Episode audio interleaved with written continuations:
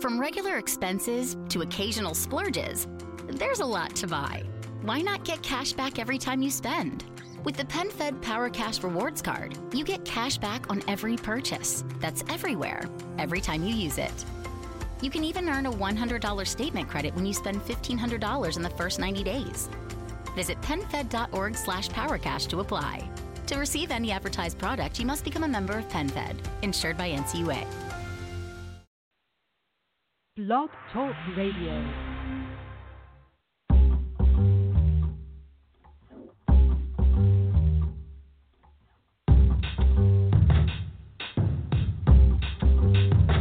Let's start with hope. I threw it in the middle like a skipping stone. The ripples one, son of a gun. Some would not have thought so, but I stand here, and I take that seriously. But along the way, a rogue ripple turned tidal wave In reaction to what I tried to do. A rebirth of a nation's hatred. Red, white, and blue is black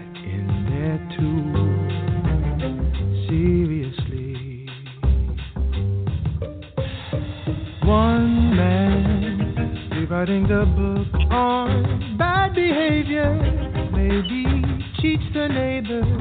Feels he gets what they pay for weekend. Pat him on the back and send him on through. No man's ignorance will ever be his virtue.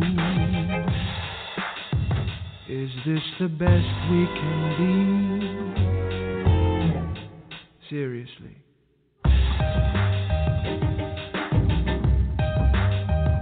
Let's talk of fear and why I don't bring it in here. It's a dangerous word spooks the herd, and we all bleed in the stampede. Fear makes a false friend indeed, and I take it seriously. Oh, hear me now, for the truth gets drowned out by a demigod demigod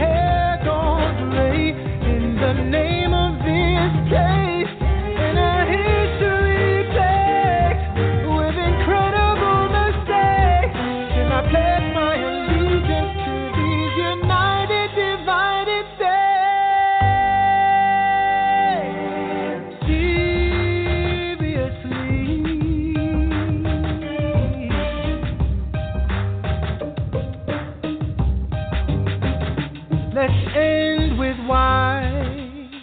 It's a question I wanna ask of us as a populace. Why not take our time? All the weight of this story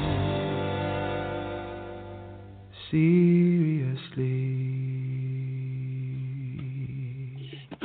Greetings, everyone. Welcome to the Truth to Power Show. My name is Beverly D.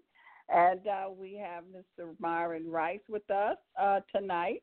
And I just want to say that the information that we give our opinions only. No one is is saying that um, we're giving professional attorneys advice or professional tax advice. Uh, we're just giving opinions. And uh, Mr. Rice, thank you for joining us tonight. How are you feeling today? I am fine. I'm sorry I didn't get back with you earlier. I was too busy trying to get back to Detroit and looking at my phone. Okay, So, that's all right. That's okay. I'm We're here to, now. Glad to be here, folks. Yeah, glad to be here. They listen to your listening audience out there. Anyone has any subject matter that they need to discuss, you know, you control what the subject matter is by calling in, ask the questions. The number to call in is what, 323 um, 642 1586. And you press 1. Push 1. Did I, did I, Yeah. press 1 to get on in. Also, those people who want to listen on the Zoom and we kind of hang out late for the people like the, the after party. Well, we have a little after party at 10:30 on Zoom. For those who want to come in Yeah. on Zoom and talk and uh, converse with other people, we uh we we, are there. The Zoom ID number is six seven five three zero five zero six six two. Again, six seven five three zero five zero six six two. I normally share the screen while I'm on the show, but it comes to seem it seemed to me that uh, the bandwidth where I'm at is very low. So when I do share screen, um, my my voice is breaking in and out. So we don't want to do that. So we won't be sharing it while we're doing the show. But afterwards, we'll show you some of the things if you got questions or what processes that I've done and not done. We will be use, doing that and uh, showing you those those items. Okay. So again, anyone have any questions? Of course, when you come in on Zoom, please mute your mic. No one can hear you but me, but that's distracting to try to hear you because I can't tell whether you talking in Zoom or we getting a call from Beverly. So I'm not sure who's getting what. So I need you all to mute yourself, and then we can speak later. Uh, let me see. What is this here? Oh, something else. Someone just texted me something. I'm not, that bored. Okay.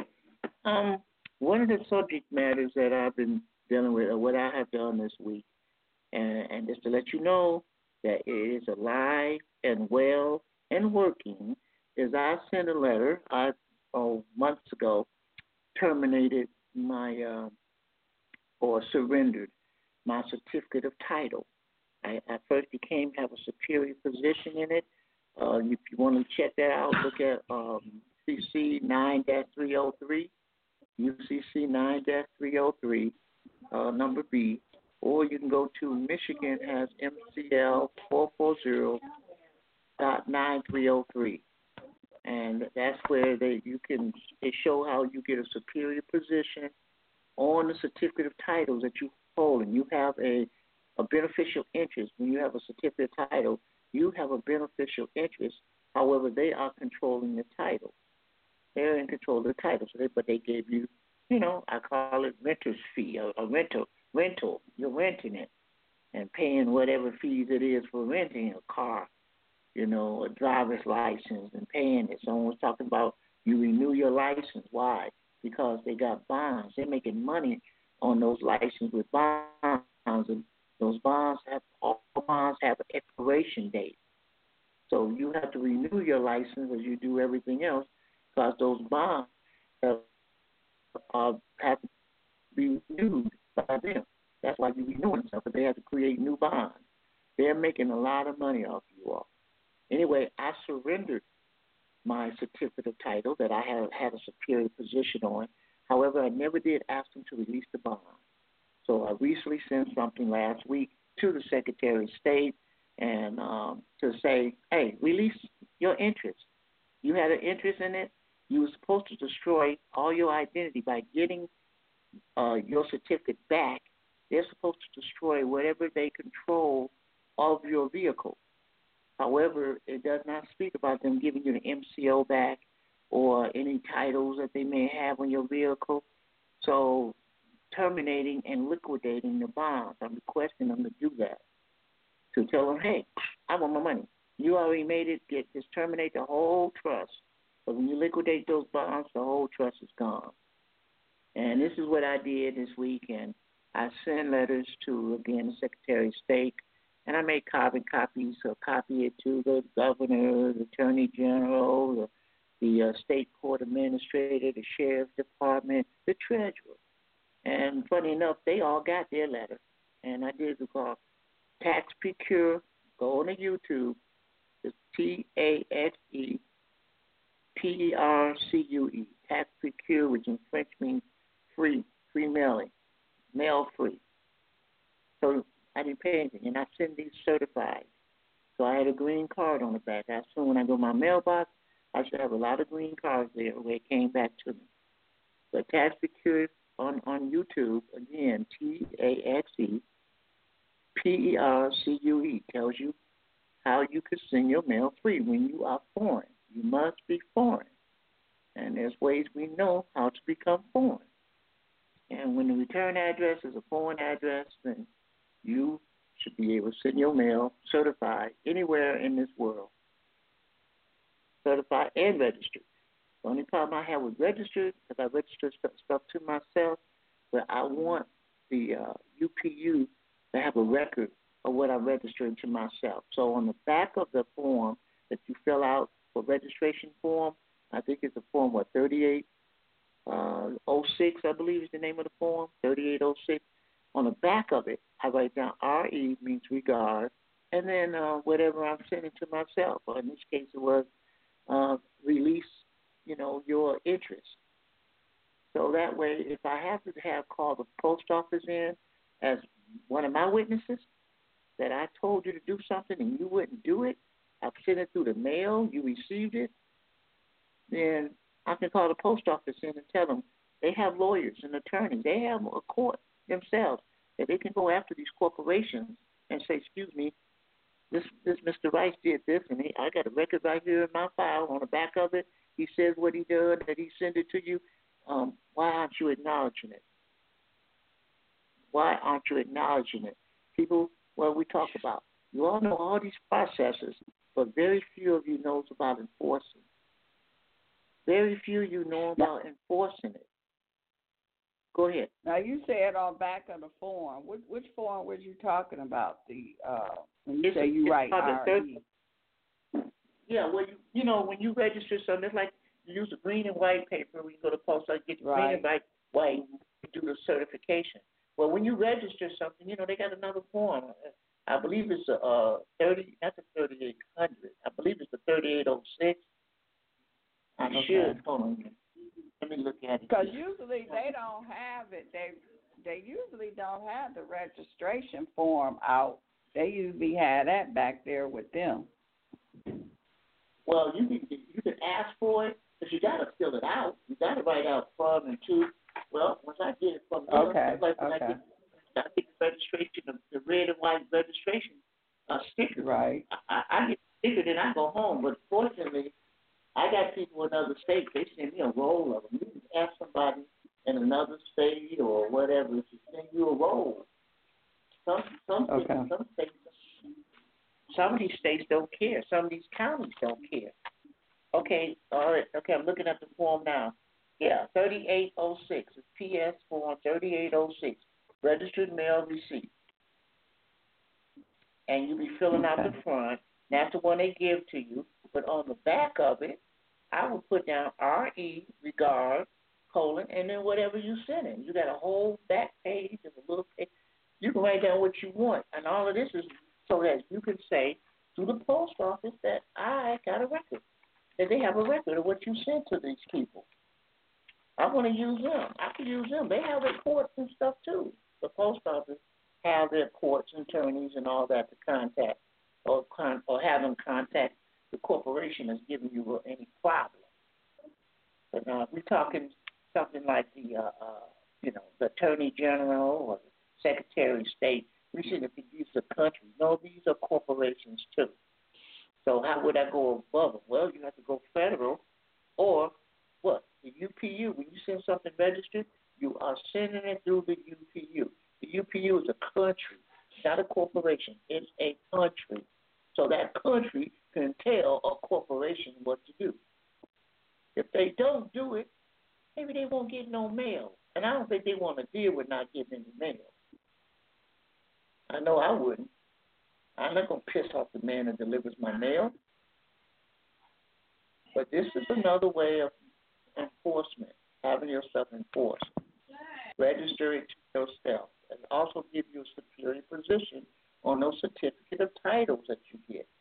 You want a superior position. And if you read again, UCC 9 303, number B, it says that the issuing certificate becomes ineffective when there is another certificate to take its place. So read that 9 303. Uh, UCC 9 303 in Michigan is what? MCL, Michigan Law 440.9303. And it's not B, I think it's 2, because Michigan changed all the UCC. They make the numbers and the letters and the letters and the numbers. When you go to court and you sprouting off UCC something in Michigan court, you can go to jail for contempt. But we don't have UCC in Michigan. We don't have a UCC in Michigan. We have laws similar to UCC, but again, the numbers change, the letters change uh, when they're recording, but the wording is all the same. Exact same wording.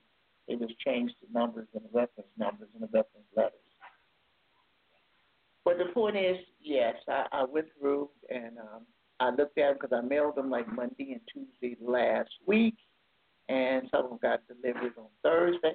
I had a third party debt collector that I sent one to in Utah. I did it on, on on Monday. I did it, and on they got their they got their letters they got their letters Thursday. Okay. And so they got their letter the next day. Utah got it overnight. Well, Michigan is taking three took two days. I don't get it. You said something, and Utah got it the next day. I sent it on the eighth. They got it on the ninth. But uh, you know, that's that's how the mail. I don't control the mail. Don't care. I just want to make sure that my stuff gets delivered. So the people don't.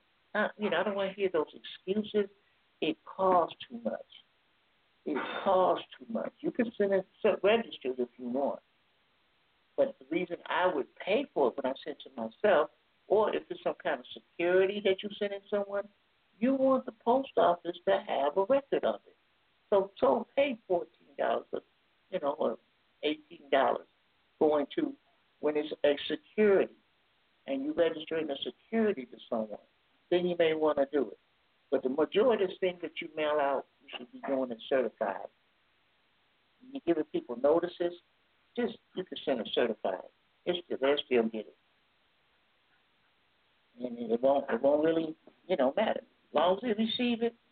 And I even did it this way. Instead of having those big vanilla envelopes, you know, uh, eight by twelve and what was the other eight by fourteen and I, I send I CC a lot of them we only have three documents in it, uh, three pages. Uh, I, I use a regular envelope. I use a regular envelope. I put my foreign return address on there. I put the stamp with my thumbprint on there, and then on the back of it, I put the green card. On the back of it, I, I, I tape the flap, close the flap, put tape over the flap, then I put the green card on top of the flap, and then of course the, the certified number was was in the middle so it made it certified. That was in the middle of the envelope between the stamp and the return. But it got there. One of them got there anyway. I still got two more to look for. Uh, they, uh, they may get delivered tomorrow, hopefully. But I just want to let you know what what is, what I've done, what I do, and you know, so that you won't be like, oh, uh, it costs too much. You know, I know people who did those injunctions. I remember this guy said he did an injunction and he had to mail it to oh God, like ten people, cost him three hundred and something dollars. Oh, folks, uh uh-uh. uh And people say, Well, who do I send it to? Everybody. It don't matter, it don't cost you nothing. Send it to everybody. Who cares? If you don't know, if you're not sure, send it to them anyway. It don't cost you anything. Quit crying about that. Don't be telling. Who do I send it to? Everybody. If you don't know, send it to them anyway. So what? All they do is trash it, but at least you know who you send it to. That's what we have to start understanding. We're giving them notice to everybody. You have to. It don't cost you any fun. So I thought I'd start what I done this week. But again, one letter went to a third party debt collector who said I owed his money. I heard from these people in over 10 years. And you need to go to your statutes of limitations for your state That's the first thing everyone needs to do. Go get the statutes of limitation for your state. Felony debt collectors are collecting outside the required time limit. You know, so you just need to know what, what it is and send it to them. Send them a, a package. You know, excuse me. This you'll be you, you'll be beyond the statute of limitation. Of course, if they're third party, which is what they said in the letter, they have to tell you in your letter. Read your mail. They really almost tell you how to get out of a situation. Your remedy is in the letter. That what they send you, the remedy is in there, but nobody's reading. You must read it, not just read it. Understand it. Absorb what what you're reading, knowing what you're reading. Don't just read it, but get an understanding of what you're reading. Every single word means something. But in small print down at the, at the bottom, it says, hey, uh, uh, this is an attempt to collect the debt. That's the first thing let you know right there. You off the hook. This is an attempt. Well, you guess what? Your attempt has failed. I don't care who you are. I get them from attorneys. And then it said this is an attempt to collect the debt. So I sent them, and I used the David Clarence letter. You are trespassing on my estate. You must operate under your estate. And when you when I say estate, that means your social security number has one dash, not two. So whatever one, two, three dash, four, five dash, seven, eight, nine, no. You're going to be one, two dash, three, four, five, six, seven, eight, nine. That is the format that your social security number is set up as an estate trust. No, no, no, Noble, please uh, mute your mic, please. Uh, thank you. Yeah, you you you said no because your your social has three formats. The two dashes is like first, middle, and last. That's the debtor. That's the debtor. First, middle, and last. One dash is the trust and the state. So you like your first two numbers in your social dash, and then the rest of the numbers. And you file a 1041 tax form 1041 is for estates and trust. So you put the format in an estate and trust. Now you got these tax people, they don't know about this, but you tell you educate them. Just like I'm educating you, you have to educate them. And then the one with no dashes, it's your exemption ID. You put that on the back of your checks and everything, saying the money, you know, you get a check from your job and you endorsing it and, and depositing in the bank, you put your exemption ID number on there because it came from your estate. Your job is paying you from your estate, your birth certificate. Why would you pay taxes on something that came from your birth certificate, folks? Get away from that 1040. You shoot yourself in the foot if you keep messing with the 1040. Leave it alone. It was only meant for people who work for the government. The 1040 is all those who work for the government. But if you don't work for the government, then you need to be doing a 1041. If you don't believe me that you are in a state trust, then you need to go to the IRS website and, and look up the uh, 60 of uh, the uh, section 20.7 point thirteen in the IRS manual. Get the IRS manual. Uh, again, twenty point seven point thirteen point three point two point two number two. An infant is a decedent of an estate. Is a grantor of a trust. Is a corporation. It's all these things, but it doesn't say you're an individual you're filing an individual tax form on a 1040. You're not defined as it as the IRS is concerned, and I think that's what we're paying the taxes to. So, Doug, so I guess if you file a 1041 and you set up your Social Security as an estate, then I, I assume you're going to get your money. It doesn't mean the numbers don't change. It's the same number, whether it's two dashes, two, one dash, or zero. It's the number don't change. No one has your number. No one has your number, no matter what the format is. But it is important to make sure that format is set up for the right form. Just trying to give y'all a little hint, hint here. You know, we're talking about the again, offers again, offers what they give you that you owe. The IRS gives you a bill. I guarantee if the IRS gives you a bill, you can look at the coupon. It's going to say payment on the coupon. So all these other bills you get, and, and it says at the, at the dotted line, make a payment. Well, wait a minute. The IRS already gave you a payment. The coupon is a payment. So why are you sweating? Sign it. Give it back to them. Put that exemption ID number on the back. No dashes. I don't own nothing. Thank you. All they're doing when they send you a bill, the IRS is telling you that you need to assess your account. Someone has put funds out of your estate and no one's paid taxes on it. That is what the IRS is telling you when they send you a bill. Someone has put funds out of your estate and there were no taxes paid on it. So you need to assess it. And of course, your assessment is, I don't have to pay because it came from my account in the first place. All right, fine. Beautiful. Moving on. That's it. Now you move on.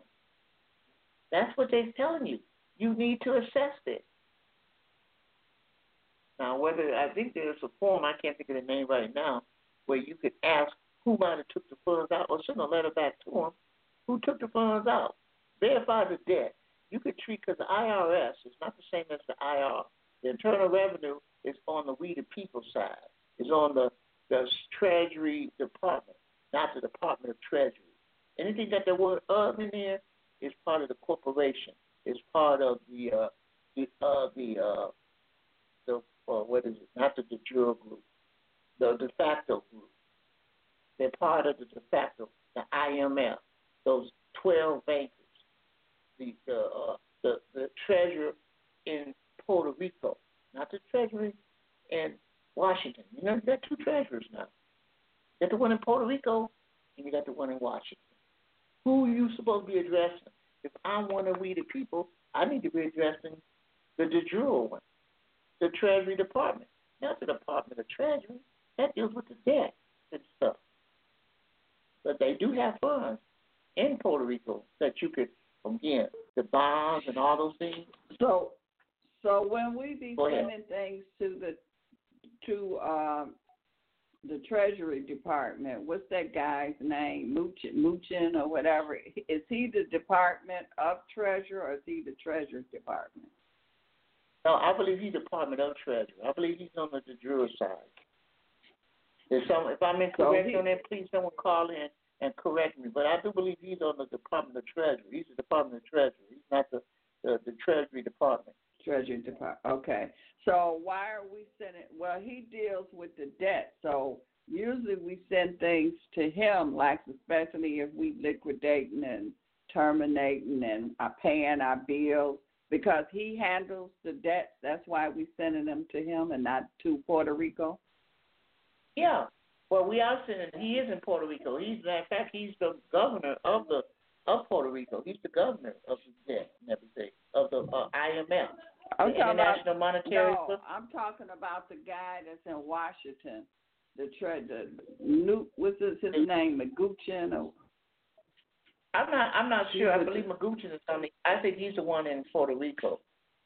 I'm not sure right now because they keep, they just they just recently changed things. And I'm just starting to notice them, so I'm I'm not I haven't sent anything to the Treasury Department yet, so I'm not sure which one it is. Maybe someone out there can call in and and okay, inform but, us who's who's the who's the treasurer uh in the treasury department as opposed to who's in the the uh the department of treasury. Okay, but re, okay, but the one that's in Washington, we send a lot of our stuff to him.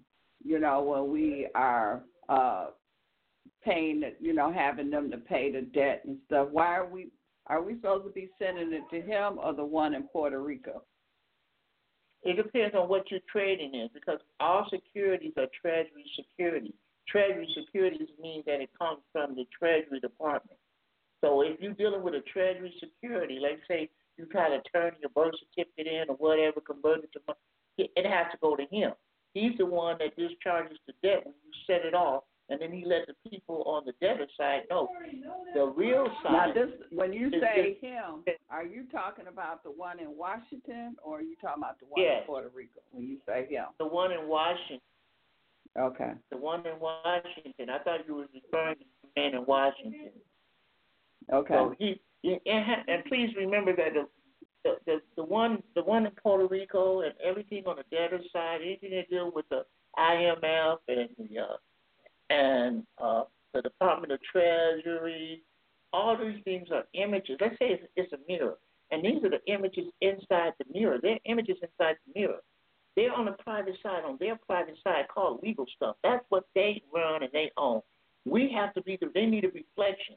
They need you to to, to verify everything. So it's on the public side, which is where your protection comes under. Under the public side, as we the people on the on the, our public side, it's still private, but it's public to them for their private stuff that they do. They file they, when they file liens against you, uh, UCC one, they file a non UCC debt against you because you can inquire about any debt that someone has on you, and you can inquire with a UCC eleven to the state or your state, and they would probably tell you no results. No one has filed any liens, but yet they're garnishing your check. Somebody filed that you just don't see. They operate on the private side. You go to court. The prosecutor took some funds out of your out of your funds. He got a 1099 OID. How do I know that? Because anyone who takes money out of your funds must get an OID that is under the OID publication 1212, page 7. So if he sit there and say he don't have OID, he lying. That he didn't have, he didn't take no money, he don't have no bond. He has to draw money out to create bonds. If he don't have no, if he don't have no OID, then he couldn't create a bond, which means you don't, you don't have a case against you. Because nobody can go to court without a bond put on them. They have to make sure that they protect the the plaintiff, the defendant as well. You might injure the defendant. You better have some insurance on there. So publication twelve twelve, page seven, nominee. That's what he is. He took funds out of your estate and he received a 1099 OID, which is a receipt showing that, hey, he got some money. Now, again, he has to notify you, and that's what they give when they give you your coupon or your offer or your presentment or whatever you want to call it. You read remittance. They got all these different names depending on what, you know, part of the codes you're studying. And to notify you that we have funds out of your account. This is what we drew out, Master. And what they want you to do. You're supposed to not write them a check, use your debit card, go get a money order. You're supposed to say, release the funds. Thank you. Release the funds and return it back to me, which 1212 said. They must file another 1099 OID. They must file another 1099, making to each owner, and it says to each owner, and to make them the recipient, meaning you're going to receive the funds and they are the payers. Pretty straight and simple. People crying about OIDs and this, that. Forget about what you're hearing out there. Go to publication 1212 and hear what they're saying. You don't supposed to be filling those OIDs out. They are supposed to give it to you when you are, there's a key word in there, the owner. They must it to each owner. When did you tell them you was an owner? That's something I keep trying to tell you all. When did you ever tell them or send them a letter saying, I am the creditor, I am the owner? Here's the proof of it. I'm at the age of majority. Minnesota Rule 220. But they, How do you become at the age of majority? Go ahead. See, this is when this is when the enforcement have to come in because a lot of these uh, corporate people they want to disagree with you. You know, they want to say they the creditor, you the debtor, and that's when you going to have to use the enforcement, and that's what a lot of us is not familiar with. No, I, I don't. I don't agree with that. I, I have to. They don't have to answer. Well, that's what they have to me. I understand, but did you ever did you did you tell? Aren't you considered debtors in possession? Didn't you? The Department of Justice say that you're the one that has everything insured. You supposed, and then publication twelve twelve comes from the IRS. So if they don't do what the IRS said for them to do, that's your enforcement right there. You a thirty nine forty nine A. You file a thirteen nine oh nine saying they took money out of my estate and they don't want to pay taxes That's on what it. I'm saying. That's the enforcement part because I, Oh, I sent them the letter, and then I had even the uh um the tax person to send not the tax but the person who do your income tax the you know Yeah. the person that and so I had, even had them to send them uh their letter and and they still was refusing and so then that And- now and I, I'm telling you. you talking about okay Again, you haven't stated what did twelve twelve said. You must be the owner. You must give a letter. You must have given a letter of notice to the county clerk showing that you're at the age of majority. I guarantee you ain't done that. Send a letter to the no, I county didn't, because clerk. at the time I didn't know about that. That's why you didn't get your results. That's that's why you people not getting the results. You don't know the law. I'm, I'm trying to give you the law behind the closed doors for what they have to follow. They can't break their own laws. Someone told them what to do, and if they don't do it, they know they're gonna not only lose their job, but Okay, you know they're gonna get they go to jail. So you saying when they refuse all that to accept what you what you're what you saying, you saying before you send them the letter or after you send them the letter, you're supposed to go down and file at the county clerk what that your ANC or or any of that stuff. That's what you filing at the county clerk. Because I thought we You were it- private. But you, it, it's still, but the county clerk tells all these other people. You just, you got to give them notice. You can't. How you gonna say you somebody? I'm the king, and you don't tell nobody. You, you, you're locked up in your room in your house, and you don't tell anybody that who you are. You have to give notice, and that's what I'm sending to the county. I'm giving them notice that I got an ANC in Minnesota, and that I, it's registered. That name is registered in Minnesota. But Michigan got an assumed name certificate. I was looking at it today, and they tell you you can't use your legal name. That's what it says on there. For your assumed name certificate, it says you can't use your legal name. Well, thank you, Miss Miss Kim. But I already got my legal name, but I did it in another state. But I'm just notifying you that I will be doing commerce in your state. So I will send it to the county clerk. I will send it on the private side, and I'll give it to them so that they understand. Now they can put it in. I don't care. They can put it in their miscellaneous file or whatever. But it is the state that I will be doing business. I have an EIN number for the name. The name is registered and is also filed in another state. Just like people who get uh, their corporation filed in uh, what Las Vegas. Why? Because they pay less taxes, but they still doing business here in Michigan. But they filed it So in Las what- Vegas. What was the purpose of putting it in the legal news? I thought that's what you were doing when you were putting it in the legal news. That again, that's another way of giving them notice, and no one argued it because the legal news is in Michigan. Everyone in Wayne could look at Wayne County, whatever county you're in, could read the newspaper to say, "I told you I did it," and I got a certificate of publication saying that nobody argued it. Nobody didn't argue it. So when I send, I send in a note, I send that uh, that uh, affidavit of publication right along with the information to the county clerk to let them know what has already been done. And all. I'm not asking his permission. I'm not asking his any. Uh, just let him know and inform him that I will be doing business in my state, in this county, in this state. That's it. That's So what we're you doing. saying, so you saying that even though you you give notice, because that's what you say when you put it in the legal news, you give it notice. You still got to t- go down to the county clerk and get notice down there too. Is that what Read you're saying? publication Or can 12, you do read, or? read- yeah, well, do both. You can read, read again. It don't cost you nothing to send it to them. Why, why, why, why you arguing it? Read, but read the read the publication twelve twelve. It's called the General Rules of Practice. This is a general rule of practice. It says that the register and title will accept whatever paperwork you give them. Once you show him that you are at the age of majority, it says it. The first, um, I wish I had it on. Do you have?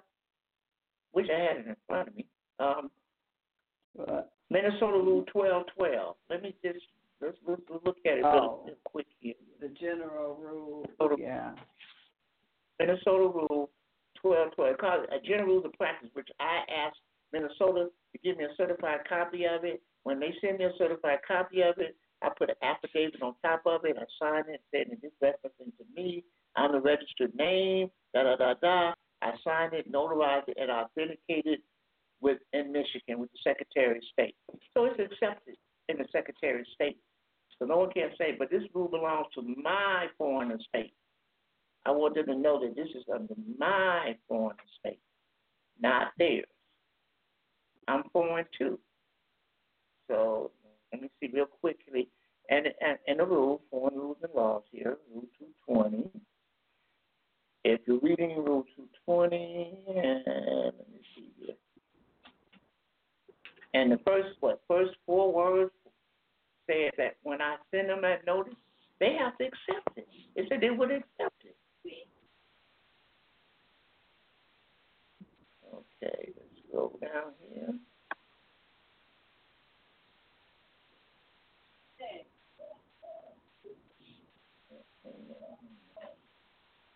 All right, my computer's slowing down here. All right, now it's starting to move.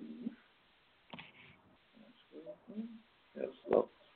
Hold on, people listening. We, we're just trying to give some, some critical situations on what you have to do first. Because don't just think you can send something to them and they're going to jump and say, oh, yeah, okay, this is right. When you haven't put yourself no, in a position I, that you can but see, these are, I'm just saying to everyone, not you. Points these are little points that I had missed that when I was doing my paperwork, and I just want to get clarification so other people could see where I had the problem at, and then they know because I did everything, but I didn't get the notice. I didn't go to the, um, you know, the clerk at that time. I hadn't even put it in the paper, so that's so they'll know that these are things they need to do.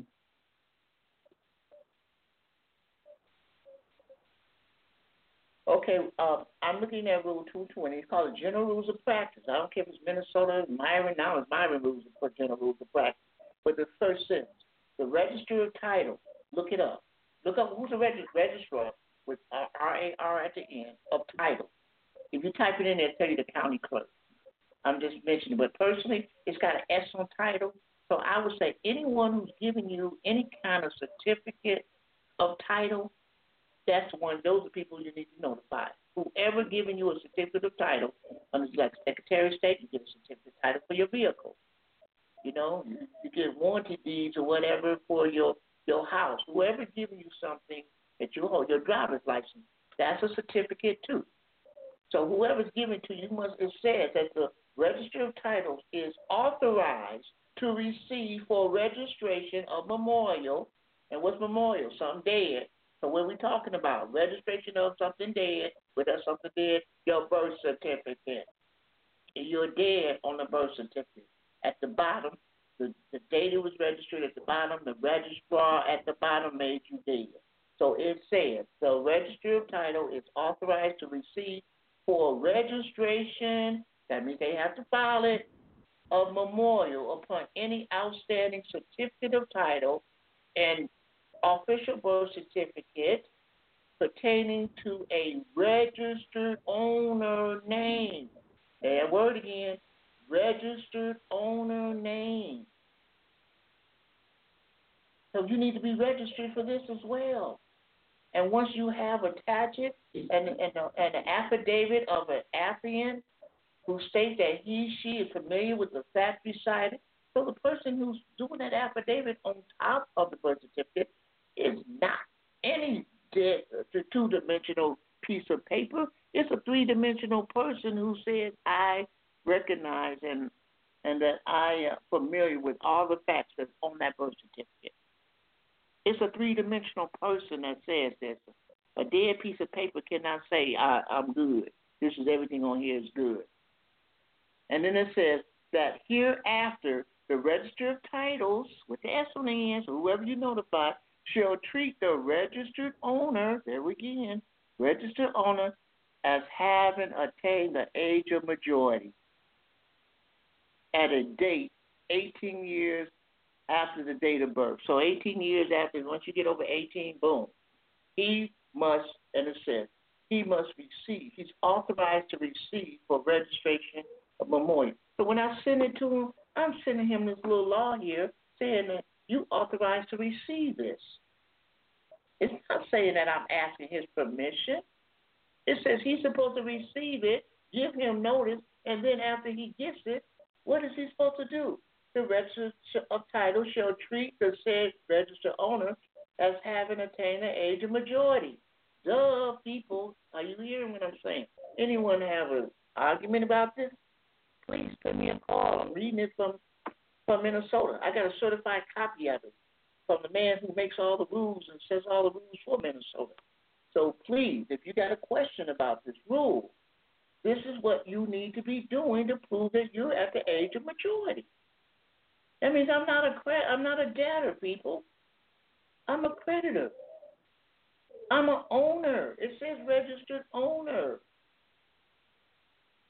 So where publication 1212 says that uh, that the nominee must fill another 1099 OID to each owner. Oh my gosh, what I'm saying? What what what we're saying? They we notify them as the, being the register of titles. We notify them that we're at the age of majority, that we're the creditor, and they have to give us back what they took from out of our estate. They have to return it. They can't take if they take something from our estate, they don't pay taxes on it then they have to return it back to you. That's what your employer does. When he gives you your W 2 at the end of the year, he took money out of your estate to pay your salary all year. At the end of the year, he has to tell the IRS that he's giving it back to you under your Social Security number, whatever number you gave him to give file taxes with. So he's doing it he's returning it. He's filing publications, but he's giving it to, you know, the ten IRS. That I took money out. I want to make sure that I give it back, so this man can report, put it on his taxes. So your employer, he's not knowing who really the register of type, who who the uh, owner is, but he do know that he took money out of his your estate, and if he don't return it, they come back and get him. So he has to get rid of it so that he doesn't pay taxes. But this is this is the general rules of practice. Uh, you, you, need to get a copy of it. When you authenticate your birth certificate, which what they're talking about is authenticating your birth certificate. This is what they're saying. And it says the said certificate of title showing the date of birth of said registered owner, there's registered owner again, providing there is attached to said birth certificate an affidavit of an affiant, which is anybody, who states that he, she, and it's a he, she. It ain't an it. It says he, she is familiar with the facts recited, stating that the party named in said birth certificate is the same party as one of the registered owners in the said certificate of title. It, it, I don't know how these could be explained any easier than this general rule of practice. And it does say general rules of practice. For those on on Zoom, I'm seeing the Zoom. I, I need you to make sure you download that and have it in front of you when we get when we talk about it this evening. Have those general rules downloaded, and so you can see what I'm talking about. And then we can talk about how a lot of problems you people run into is because you're not a you're a child. You are a child. You use those two dashes. You are a child. And as I said before, you're lucky they don't send you back a sucker. saying, Thank you, child. Lick on the sucker and go away. You are a sucker. You could send there. Well, I'm surprised they didn't send you one as a baby. You're an infant. That's why when you go in a courtroom, you have to have an attorney. The judge can't recognize a child. You have to have an attorney. In this instance, the applicant is someone who's representing the child and saying, hey, I know everything about this child. I can verify everything that on this child's birth certificate. And I'm willing to sign it and, and I will be the registered owner for that child, or I'll be representing the registered owner. I registered that dead piece of paper name, that legal name is registered to me. Anyone who uses your name is identity theft. You hear me? Your name is registered. They only have registrations. Notice it says they use a registration. They use your name, and I do know people who got out child support. They went to court, the hearing, whatever, said their name is registered. Boom, your case is dismissed. They can't use your name, men or women. That's identity theft. The IRS don't like identity theft. They hate identity theft. They hate someone who does any identity theft. Am I still? I'm still being heard, Beverly. Uh huh. We listening. Okay. Well, um, we almost been talking. Uh, oh, well, uh, I thought we started at eight thirty. No questions? Come on, people. What are we? And what the, are we saying the call here? in. The call in number is three two three six four two one five eight six, and push the number one. This is the time for you to ask your questions, comments, information, whatever it is. yeah, it is. we, you're on Zoom. I can't ask. talk to you on Zoom.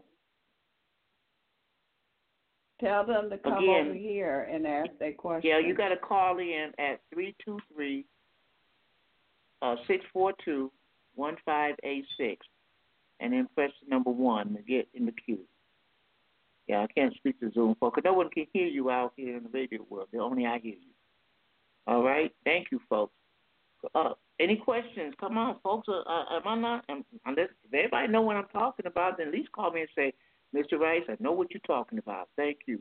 You want to give me stuff I already know. Please tell me something. You know, I'm I'm, So I'm that- pointing you to the water. So now, when you like you uh, did your uh, liquidation and things, uh, termination that you did with your titles. So did you put a package together like a cover letter? Did uh, you Yeah. put your uh, Minnesota rule in there? Uh, what are some other things that we need to have in a package? Well, I, I had thirty. I actually had thirty-seven pages that I sent to them. Oh my! but it wouldn't. I didn't even. I didn't even have to really go into uh, the owner thing. I'm just telling them no. But Michigan has a law. Michigan has a rule. Uh, MCL two five seven dot two five eight. Again, Michigan has a rule. MCL two five seven dot two five eight.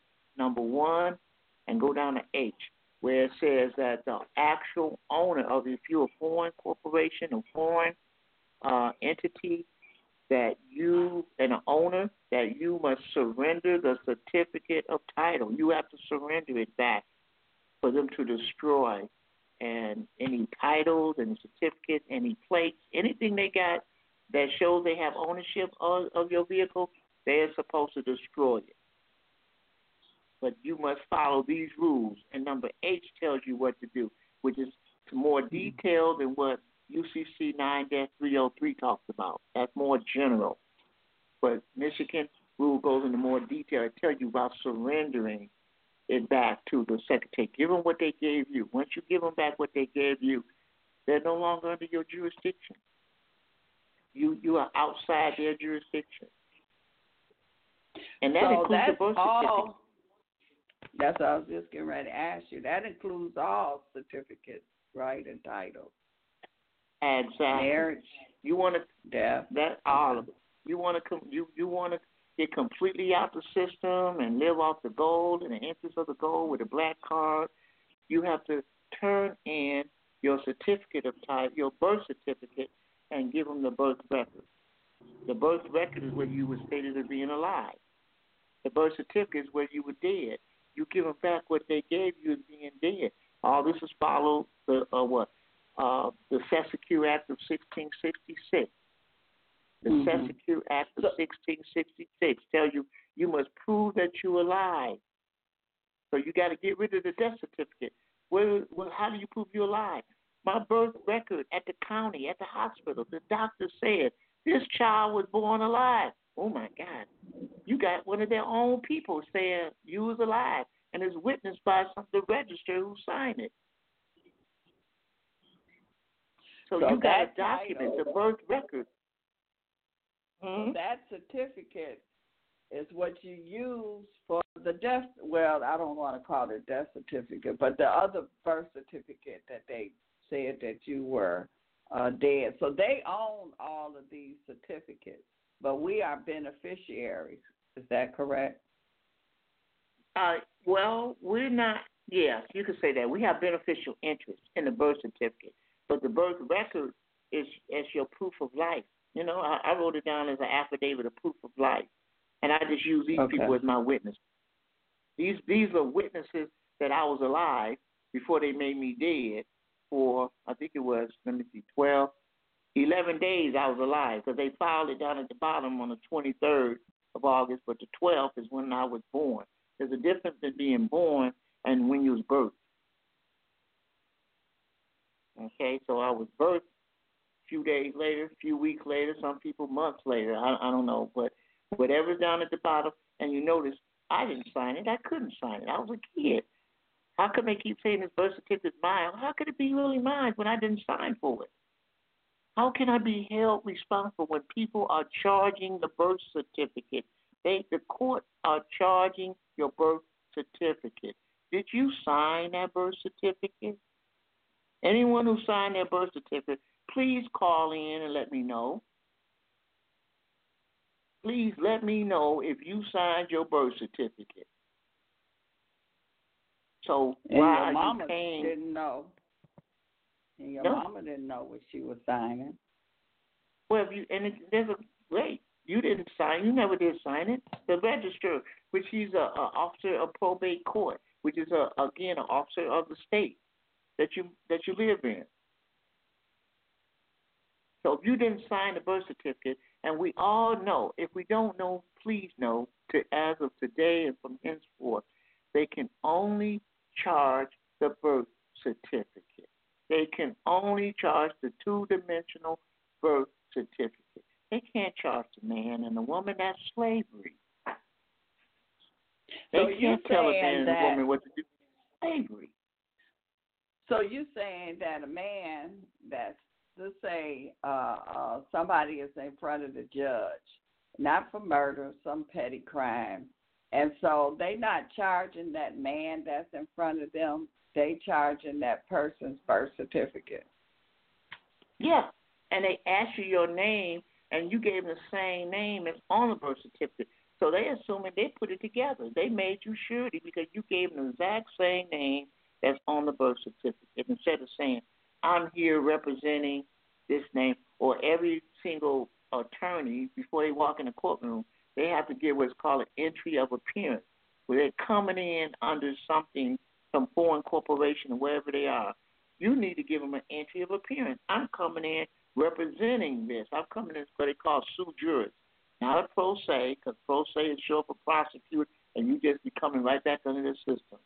Pro se, you know, you coming in. I'm sorry, sui juris, sui juris. Got me messed up here. S what's it? S U I J U R I S. Sui Juris. Look it up. I'm coming in representing that birth certificate. I got it in my name. I didn't even authenticated it. And and if I authenticate it, what does this rule say? It has to be um, an affiant who states that he she is familiar with the fact.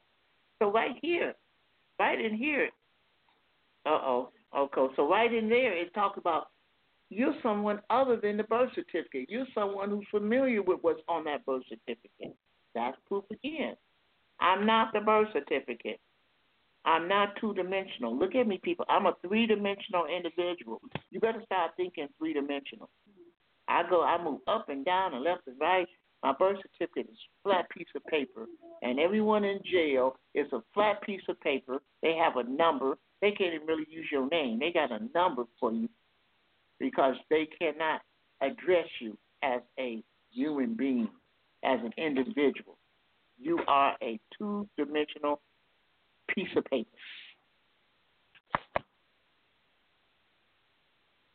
That's what you did when you said your name. Now I would say I went in one day and said my name, and I had, but I had the birth certificate out here representing. I had the birth certificate. I was holding it in front of me. It walked in, uh, in front of the gate before I did. That's the way when you go to court and have that birth certificate. This is what you are charging. The judge asks the clerk to give it to him and say this birth certificate is submitted into the court into the record. Boom. I could have walked out now. The man didn't have to be there. The birth certificate, what they're charging, just got submitted into the court. Do that, please, uh, Your Honor. Uh, I, I have in my hand an authenticated birth certificate where I'm the applicant. I verify everything on there, and I need you to submit this as evidence of what I'm representing here. I am not the birth certificate. Put it in the record. And what does that do? And what do you claim to be? I'm part of the estate. I am a signee of the estate. Use that estate word, and I guarantee they will probably throw the case away because all estates have an asset. Everyone's estate has an asset which is able to discharge all your all your debt. Every estate has an asset that can discharge the debt that they're, they're, charging you with. Under the federal rules, under the Federal Bankruptcy Act of 1978, look up the word insider. That is the person who controls the debtor.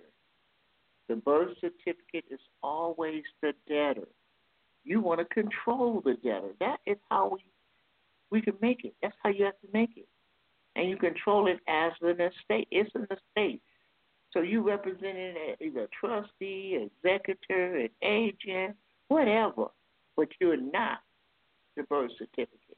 You just in the estate. Occupant, I call it occupant of the estate. I used to have third party debt collectors call me. Well, who are you? I'm an occupant of the estate. Can I help you? What's your name? I'm sorry. I'm sorry. I signed a letter of confidentiality. I can't give you my name. But what is your name and what is your business with the estate? I'm very familiar with what this estate is doing. Now, I don't want to talk. Well, I'll tell you what. Do you have this estate uh, address? You know, read off the address. Send him mail. I guarantee the estate will respond back to you. They hang up. I don't hear from them anymore. I am the estate. I'm an occupant in the state. That's your protection right there, people. That is your protection. I'm an occupant in the estate. You know, I don't have to give them my name. I signed a letter, a non-confidential. I can't tell you anything about the estate or what's in the state or the property or the asset. I don't care if you're the general, if you're the president of the United States. They cannot go inside in the state and and uh, occupy or take whatever it was inside the state. They won't screw within the state. No one can, unless you somehow made it public unless you put it where it became public. And some judges might figure a way around all that, but most estates should be private. No calls, folks. Come on. Y'all getting it so well, I don't need to come on the show anymore because nobody got any questions for me. No one have so any calls in. So uh, your birth certificate is public, isn't it? It's a, Are they trading public... it on the market? Oh yeah, they're making money off of it. It is public, and it and we have, believe it or not, we have public pr- protection because the Constitution, uh, Article Four, is a public protection. We have insurances, full faith and credit. There's nothing wrong being public in the right way. But they're private, period. And they don't want to show you that they got bonds behind the scene, that they bonds behind the scene, that the, the, the judge, he's charging you, and the, the charges is in a vault, in his vault. He don't, you don't even know how much you're being charged with. You might, they may give you some codes that you violated, but you didn't ask for the bond. How can you go to jail? People are in jail and they don't even know how much their bond is to bail them out. You go to jail because you couldn't pay the bond in the court.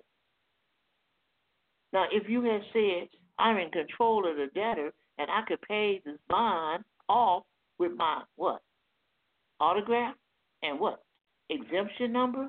Oh my God. That's all I got to do. Autograph it and exemption number on the bond. Oh, well, we don't have the bond. Well, if you don't have a bond, you don't have a case because you're damaging me. How are you going to pay if you damage me? And you're lying because I we, know under publication 1212 as a nominee, you withdrew money out of my estate. I guarantee you drew money out of my estate. For the record, please lie and tell me that you didn't. We do have a caller. Uh, oh, 989 280. 989 280. Caller. Yep. 989. This is me. How are you? Great, great. How are you tonight? Yep. Hey, I'm Brian. good. Thank you for. Good evening. I'm good. Thank you for asking. I'm better now that I'm done vacuuming water. Sorry about your flooded basement. But anyway, you got yep. a question, Brian? Yep. Uh, earlier, you said that for the ANC, we had to have an EIN. What kind of EIN do you recommend we use for that? Uh, what the ANC, as far as I saw it being, and, and, and let me, I'm just going to make a, a, a quick observation. I did an ANC. I used my legal name. I registered my legal name. I gave my illegal name an EIN number. I don't feel you need to do all that.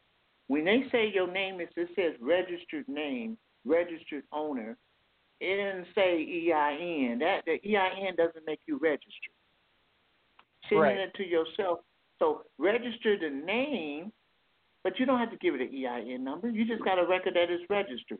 You can start go back to your state and, and open up a regular business. Just go to IRS and just get a regular business and get an EIN number for it and then put in article of corporation, register it with your state or county as a sole proprietary or LLC, and then that's what you would that's what I would use for a non-interest bearing account at the bank. Why non-interest bearing account?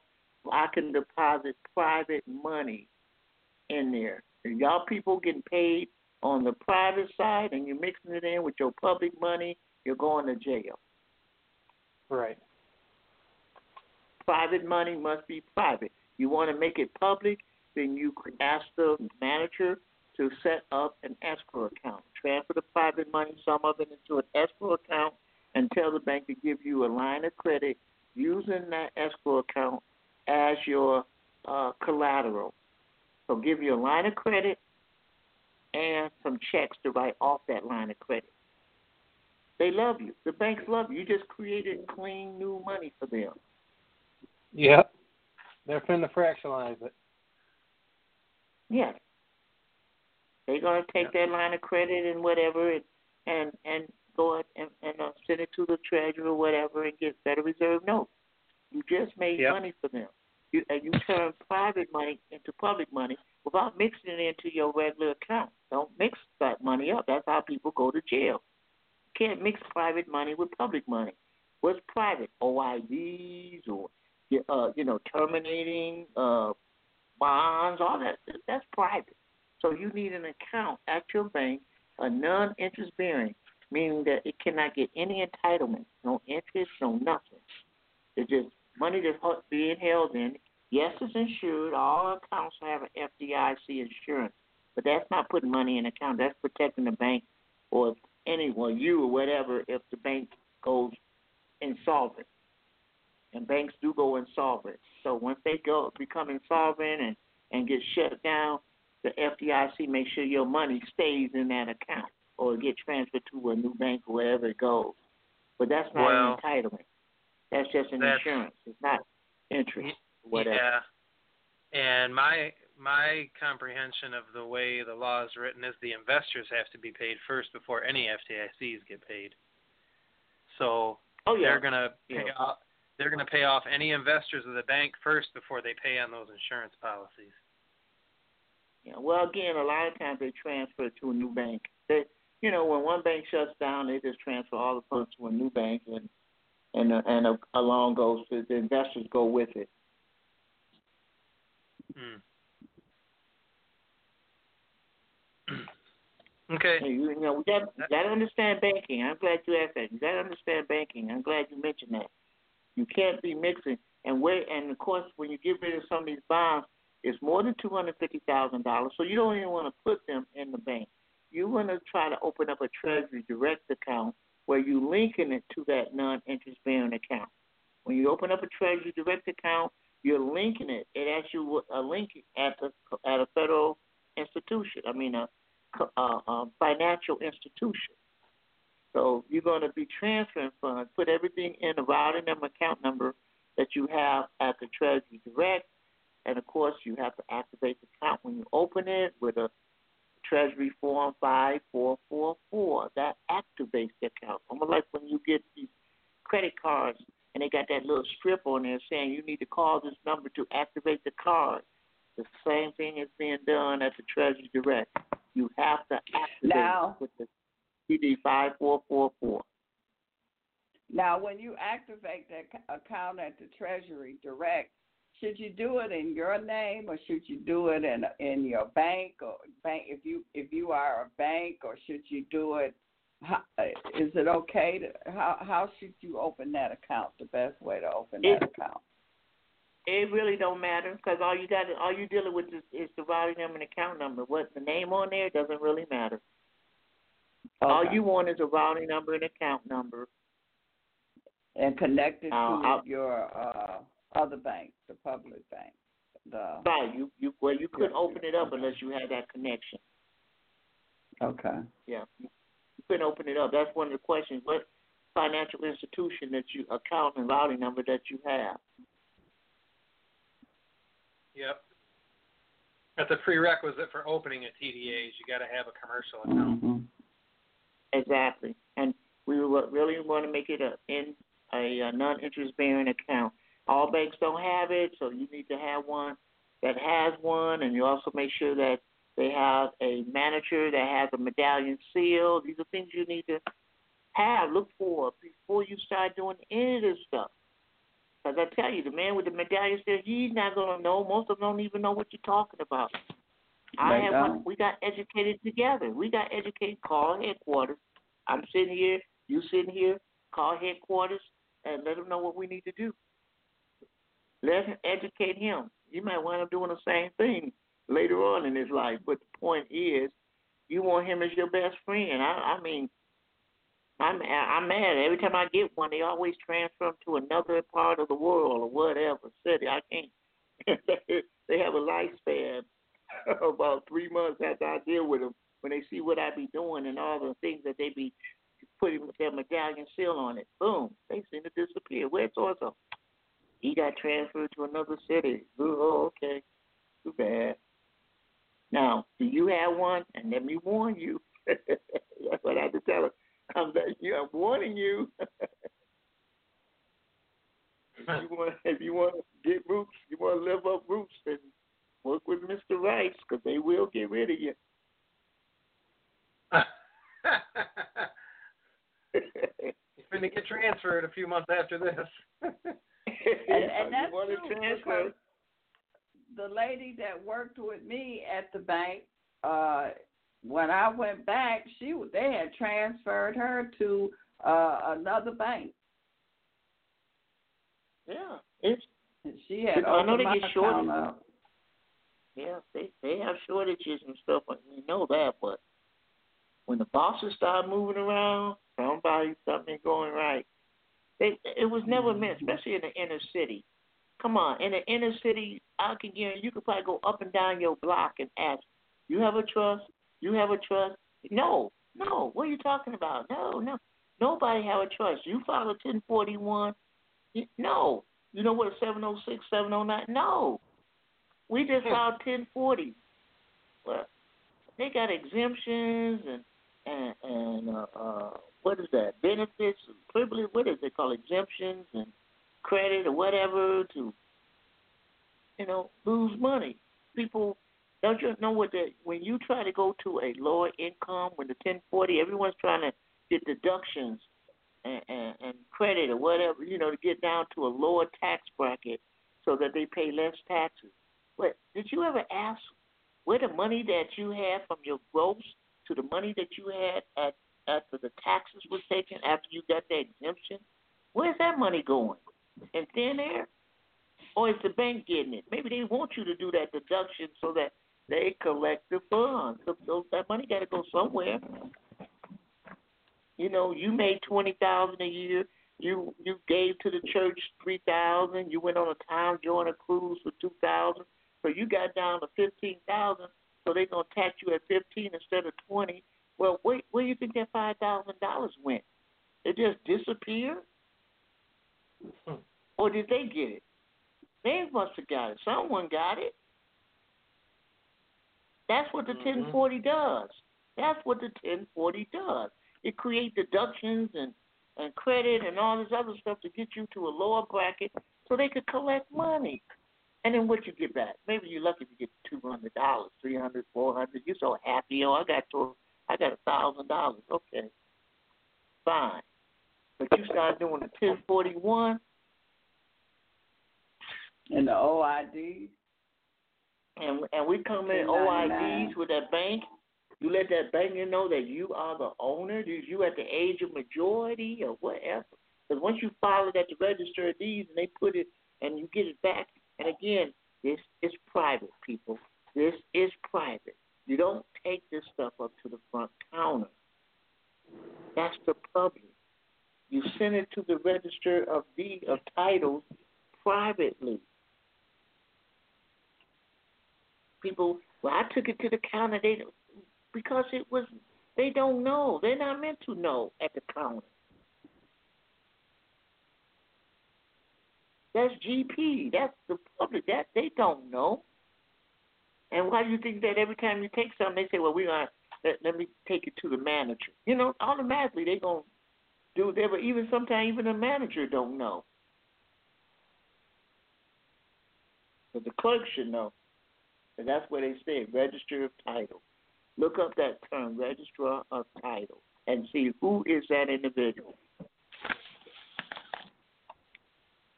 You gotta start somewhere, folks. You gotta start somewhere. Come on, anybody else? Any more questions? You got ten minutes, folks. Eleven minutes, twelve minutes, twelve more minutes. You know it. You know it all. Yep. Thank I'm you, Aaron. Thank you. You're welcome. Thank you. Do I need? Do I? Yeah. Do I need to be on the show? If all of y'all smart and got and know everything, I don't need to be here. And I, I'm, am I misdirecting you or something? Let me know. I'm, I'm not all that sensitive. I'm. And even if it's confusing, I mean, ask the question and it'll, you'll get some clarity we got a lot of new new. I know there's a lot of new people there out there. Probably maybe some. I don't know what he. I don't know what he talking mm-hmm. about. Well, this isn't the you to be calling, but they got other shows out there that will help you to understand the beginning. Go to ABC birth certificate or something. You know, internet is the largest college in the world. I mean, you don't have to pay a penny right. other than your monthly to get Cable, the internet. Yeah. You know, or I, and I see more and more people doing more of their work on the telephone. I'm like, whoa, you do that on the phone? Yeah. You know, all you gotta do is speak the word, authenticate birth certificate, boom, boom, boom, boom. You go, you got a done deal, video and stuff you can watch. You Mm-hmm. just say the words in there. They will come up. They will speak it to you. So there is no please, excuse. no, no, no. And, and please let me know that when you go on the phone and say authenticate birth certificate, if it comes back and say, well, you need to listen to the Myron Rice show at eight o'clock on Sunday. Well, uh, when, when you start hearing something like that on there, then we, we please let me know. Yeah, listen to the Myron Rice Beverly D show Sunday eight o'clock three two three. you know, six four two one five eight six and press one. You get all the information you want. I'm just trying to direct you folks. I, I'm not saying I have all the answers, but I, I, I'm I'm just the one to believe in uh, having a nice, strong foundation. Because there's some of the things I said are not, you know, advanced. I'm trying to give you the fundamentals of a nice foundation that you can work off of. Because a lot Now, of people been like, doing this uh, for just like I, I know how to do my GS G, GS uh, A paperwork. Now I'm just working on my letter, the the letter, you know, the package, putting the package together. for the Social Security. Mhm. Yes. Okay. Well, I first I would start off though. You say you know how to fill it out. I would first ask Yeah. them what what what forms are to be filled out, and if they have a problem filling uh, of doing it themselves for you, because they are your employees. They are your Okay. employees. They're trustees. They work for your estate. They're you. So use them. I, you know, I never know a boss saying I'm going to do all the work, and then the, and let the employees just sit on the side and eat lunch and food and relax. Ask them. What can they say? Oh, we not, we can't help you there. Okay, then, then maybe I need to go to the next, your boss, Or someone else. can I send them my form with the letter Yeah. saying that if this is correct, if there's any mistakes or anything, could you please correct it or inform me how to correct it or something like that? hmm That's perfect. I mean, you have to start somewhere, and that's just that's just Okay. good. At least you're pointing them in the right direction, and they they say, "Well, what's she doing?" Well, you better pass up to someone who makes more money than you make. Pass it up. Your line. The CFO knows. I guarantee he knows. CEO he knows. They know how to do these things. They've been making us money all the time. Every a contractor. I talked to a couple of contractors. Okay. Yeah, they use them all the time, them contractors. Yeah, and that's what we are. We are contractors. They're called obligees. They are the people who providing us the services and stuff, and we're we're the contractors that's paying them uh, for the for you know for their services. And they have to have insurance in case we don't pay. They want to protect themselves. So the question I ask, why are they taking your house and your car and your student loan, your checks, when all they need to do is file an insurance claim? File an insurance claim and get reimbursed. Everybody walks away happy.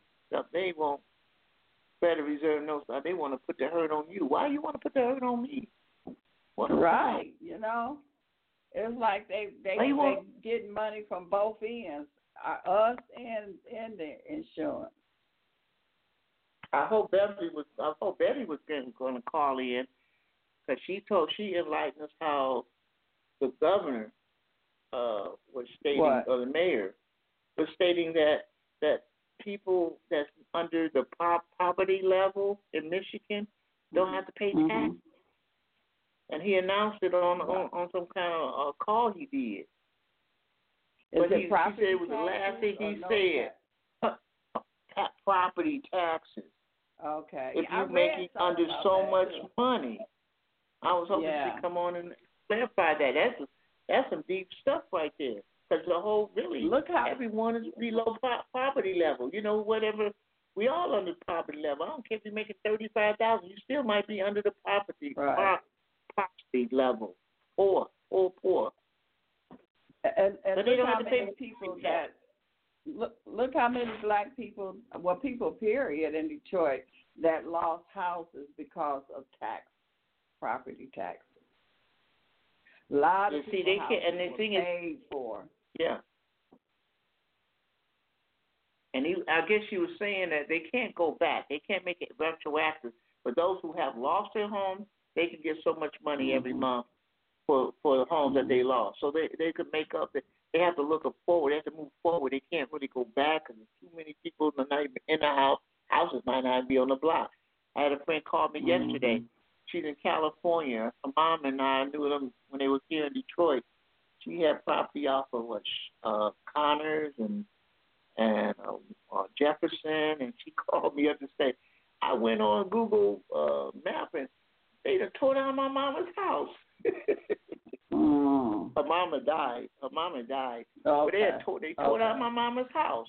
You know, they had tore it down. Okay. She said she thought. So she called me up and let me know they had tore mama's house down. I'm like, oh, Mm. yeah, you know, because when And they get stripped, they were, if your if your name was still on there, they was tearing them down and charging people for the cost of the tear down. Yeah. Again, You know, if they offer, it. people.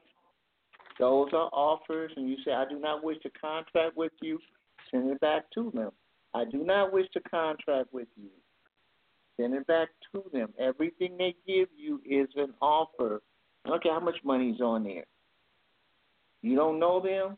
They don't know you, but they sitting there because your name on something. I didn't contract with you. Show me a contract. I do not wish to contract with you. This is a new contract they're trying to make. This is what offer, and or you give them a counter offer. Put a dollar stamp on there. Put a two cent stamp to pay the taxes. It's called tax duty. The two cent stamp in the lower right hand corner is paying the taxes on whatever amount of money that they have that they say you owe on a coupon, and the dollar stamp that you put in the middle and you put one dollar in writing is the consideration. That is what you're getting to pay the debt, the consideration. Why? Because the dollar stamp is, based on gold. That, that, that, that million dollars, whatever number they got on that piece of paper, it's just that, a piece of paper. It's not backed by anything. So you giving them gold as consideration. And the two cent stamp is, and you cancel that stamp, the two cent lower right hand, and you canceling it, is you you basically saying that no that it's paying the taxes. It's called a tax duty. That's a tax duty. The dollar is consideration. It, it, it's not that difficult, people. You went debt for nothing, for nothing. If you do have a debt, notify them that you're the owner. That way you get paid. Every time you pay a bill, the bill will come to you. and that, that's cute. That's sweet. You write a check to pay off your water bill, and the water bill comes back to you because you're the creditor. The reason the water department uh, uh, and the public trustees are keeping it, they are administrators for the office of the creditor, but no one has told them who's in the office. So they keeping the funds. Once you tell them that the office of the creditor and I call it the HNIC is back in town, and I'm talking about the head national in charge is back. Just give me my money, return it to me. I'm the creditor. They are So bankrupt. like the like the like you said, the water bills. To keep them from shutting your water off, you still need to send them a check, but you do send them, you know, the coupon with the stamps on it, and then eventually, will they quit sending you? Uh, you, you know, we you won't have to send them because you don't want them to cut your utilities off. So do you No, still have to it- send both to them? But if you told them that you are the creditor, there might be some checks and money they're gonna be sending you anyway. You've been paying all these water bills all these years. Don't you think they have something to give you once the office has been occupied again? Pretty soon, why would they even send you a check? Why would they send you a bill when they know they're just gonna give it right back to you? So they should they should send you something just saying paid in full or however or paid. They they're just gonna say thank you, and they can't cut you off because if they send you a bill and you give them a check, then they have to give it back to you. It's a demand. Once you once they demand something of you and you take care of the demand, they have to pass that money back to the creditor. Period. Remember we had that one lady come on and said she hasn't paid water bill in a year or so. Yeah. So she yeah. must be considered a creditor. After Yeah. a while, why would they send a bill when knowing that they get eventually they're the public trustee? They take your money because you they have you in the office of the debtor. When you sign a contract, you sign as a debtor. You're giving it to the administrators who's administrating for the what? The creditor. So you give it to the administrators, they're gonna have to want to give it to the creditor when they know who the creditor is. So after a while, wait a minute, this is a whole bunch of paperwork that we wasted. We just don't bother going over to it. Just don't give them a bill. In other words, you be you won't need no water bill. You won't need any kind of bill.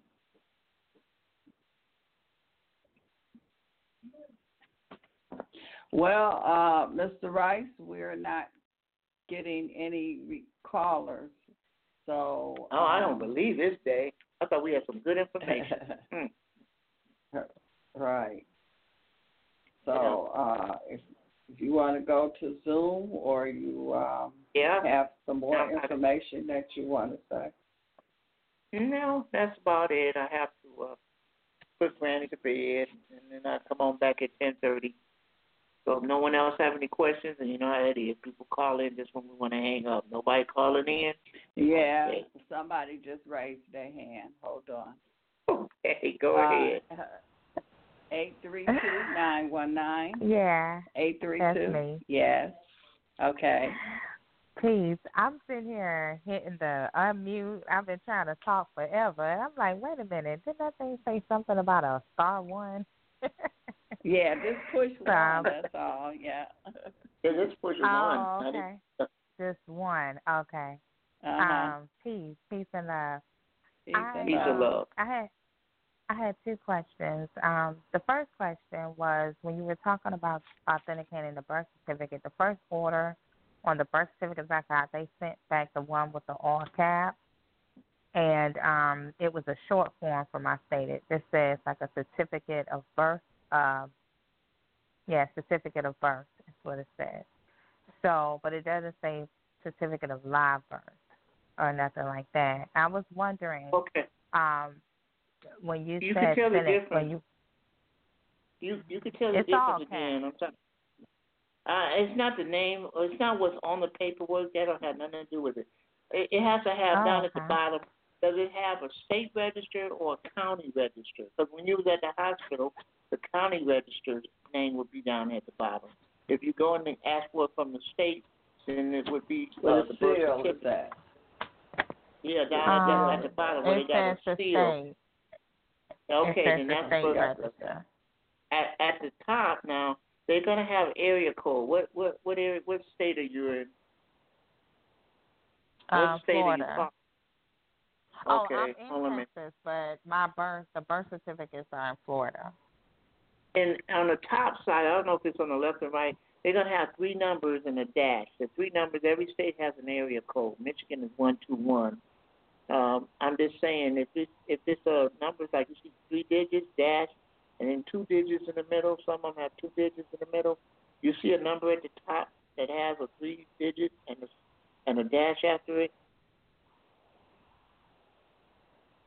It should be on Um, the left or the right side. It should be a, most of them on the left side.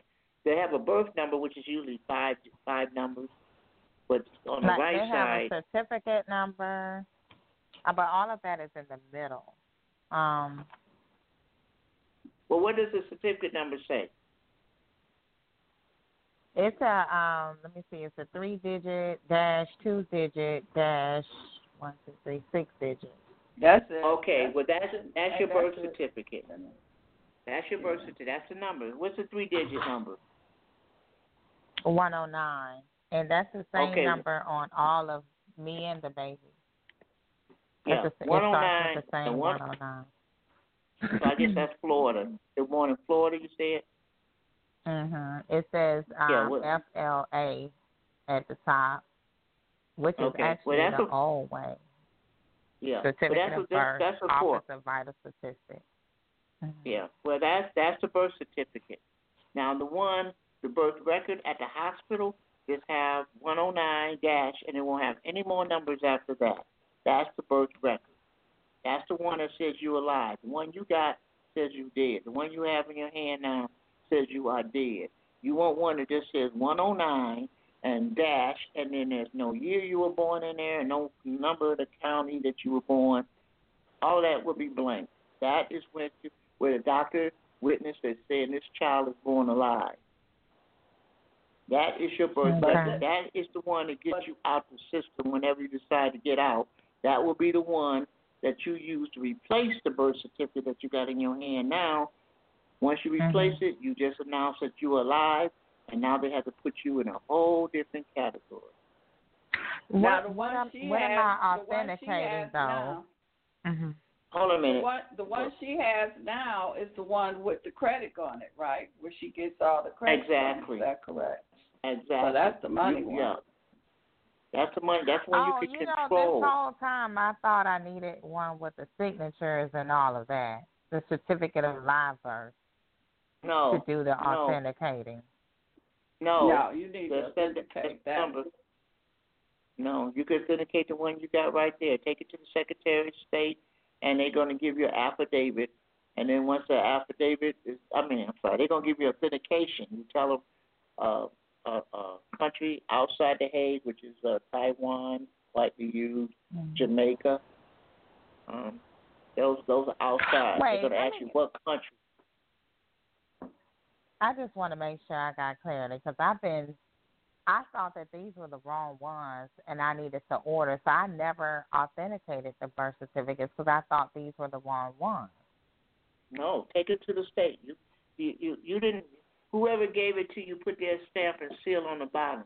When you get it authenticated, they're just telling you that that person down at the bottom is in good standing with them. That's all authentication is doing. It's just verifying whoever stamped it is in good standing. That's the only thing it is. And you wouldn't have got it unless someone had to give you a stamp at the bottom on it. So when you take it to authenticate, you're only verifying that the person who stamped it is in good standing. So when you take it to the Secretary of State, Mm. they're gonna tell they're gonna tell you your state. They're gonna say yes, this person that stamped it is in good standing. Then you're gonna send it to the federal government. The federal government gonna say yeah, the Secretary of State of that state, she's in good or he is in good standing, and they're gonna put their little authentication on it.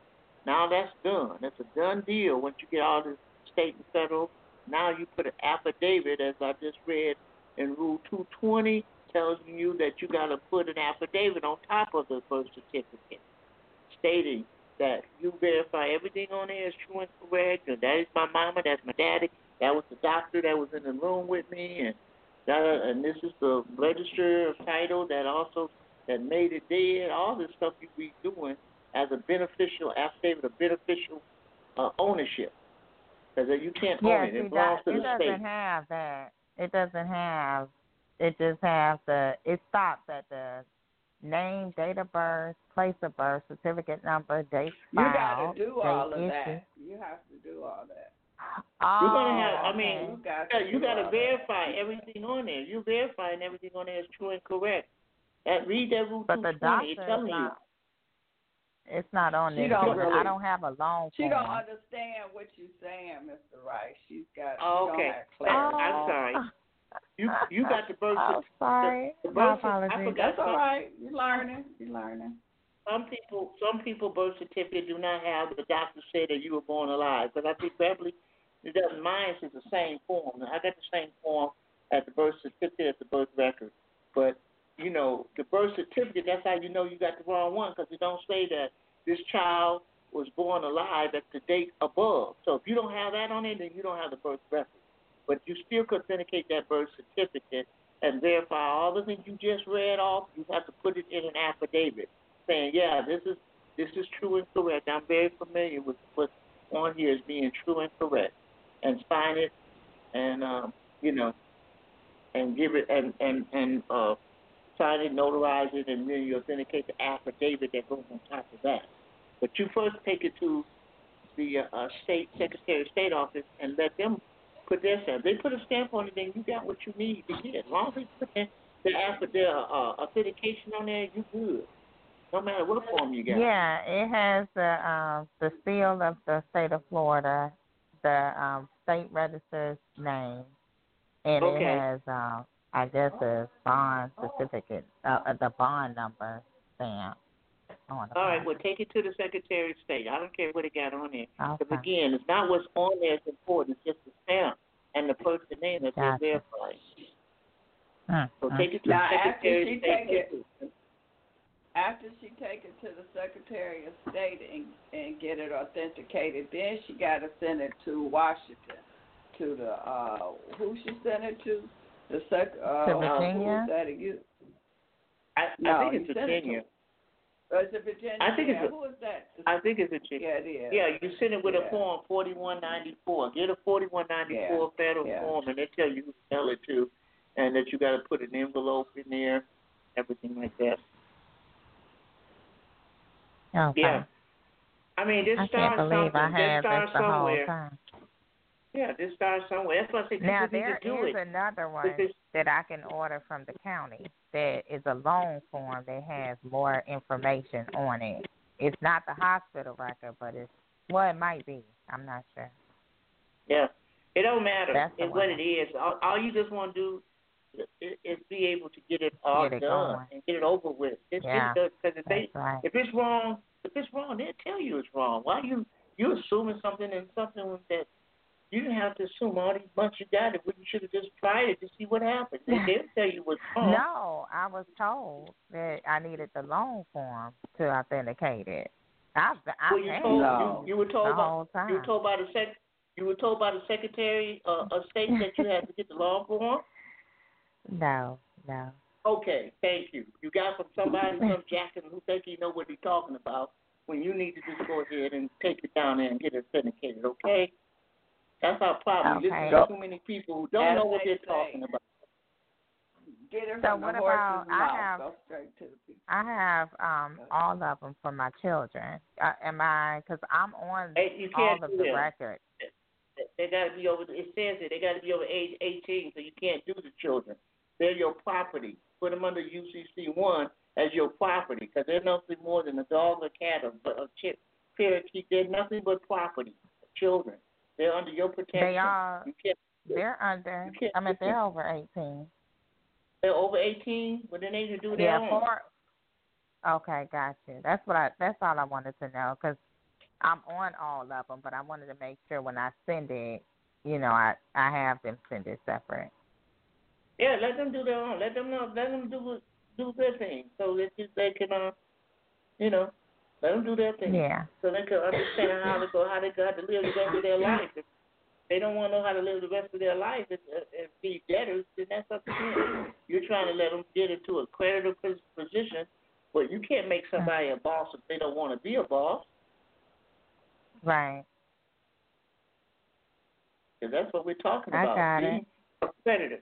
If if you don't, people, some folks are followers. You know, they don't want to be a boss. They don't want to do anything. They don't want a career. They want a job where someone tells them, put this here, put this there, and da da da da. Don't let me think about anything. I don't. I'm not here to think. I'm just here to do what you say do. They're followers, and therefore let them be followers. But this this this show is about being taken taken in charge. I can handle my own finances. I don't need a a de facto government. I don't need Bugs Bunny to tell me how to be a live person. And that's what a lot of people are doing. Well, I got to fill out this form to, to to say that I'm alive. I got to go down to probate and get my name changed into the small. I don't need them to tell me I'm a live man. I don't care if it's large, small, or my name is in a circle. I tell you what I am, not you tell me. That's the problem we keep saying. I don't need Bugs Bunny to tell me how to be real. He's not real. These people are not real. So why are we asking their permission? Give notice. Give notice. I done this. I'm giving you notice. You could throw it in file 13, which is a trash can. I don't care. I got the green card from the post office that says you got it. That's all I need. And I go to USPS and do the tracking, saying that you received it at this time, this date and time. That's all I need. I don't need their permission for nothing. I quit being a registered agent, registered uh, resident agent for my name. I quit, and I, you know, I hear young stuff go. Well, they got a form. I don't need to fill a form out. It says the instructions say write the letter. Write a letter to them. If I quit a job, I don't go to the job and say give me the form so I can quit. No, I walk in the office and say I'm giving you a 30 day notice.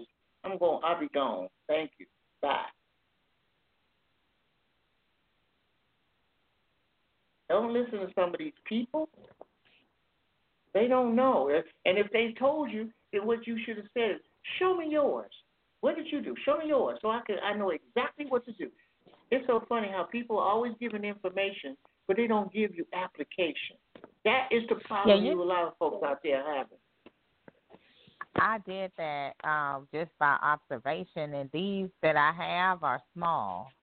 They're like, you know, almost a quarter of a legal size paper. It don't matter. So that's you- why I thought did it was you make- wrong. Did you make them yourself? No, the state of Florida did. Okay, well, if the state of Florida made it, it must have some kind of status. Take By- it in and see yeah. what status it have. Okay. Take, take what you got. See what they say. They say, "Oh, we can't authenticate this because it's the wrong. well, what form do I need? Here, write it down for me, and then I'll go back and ask them for this one and bring it back to you." You know, I mean, like people learn how to use these resources. Don't be listening to somebody else unless they can show you exactly what they did. The person who said this is not the right form, well, show me the show me, show it to me, show me your application. Yeah. If they can't do that, quit listening to them folks. That's like we go to these, you know. Oh, they, they're gonna show you how to be rich. Are they rich? Do they have a million? Let them show you the bank book. Are they got a million? If they don't got a million, how they gonna tell you to get how to get one? That's what we problem we have. We keep listening to folks because they say so. You could have probably had that done months ago and moved forward. To move forward. Indeed. But you know, that's that's me. I'm a, I'm just That's gonna okay. take it. Don't I know it. now. So I'm not You just talking about you. Yeah, yeah. Yeah. I'm not. I'm not trying to center you out. I'm talking. There's a whole lot of people just in the same boat you're in. yeah, They- yeah. They're I same received boat it you're 'cause in.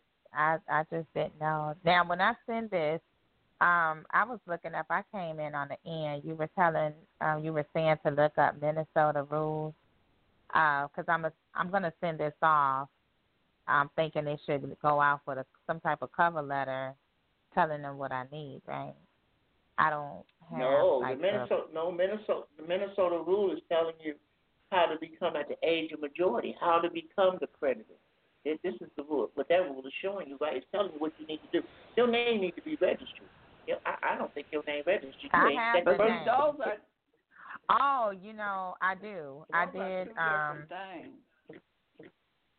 I did Minnesota uh, with the birth certificate name, and then uh, the one that's on the social uh, that I've been using. Um, I did that in a different state, but yeah, I do have it, and it's actually uh, that DBA is registered in the county here in Texas, but.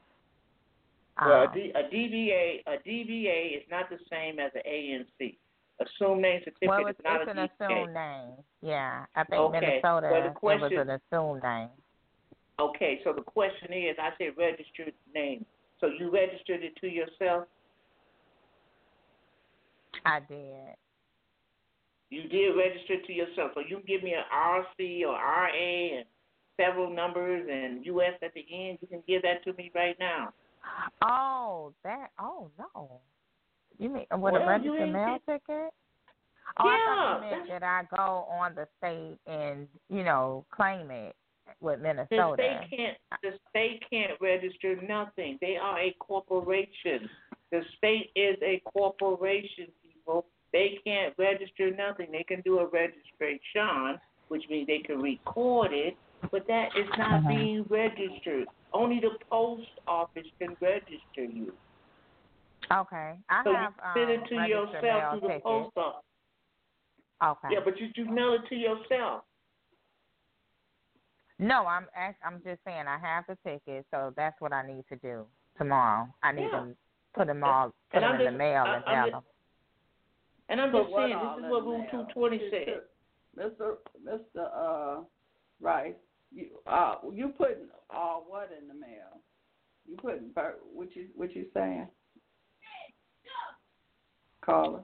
Um, to register, um, to mail it to myself. Okay. You're saying Are you talking put about in the the mail what you got from Texas? myself.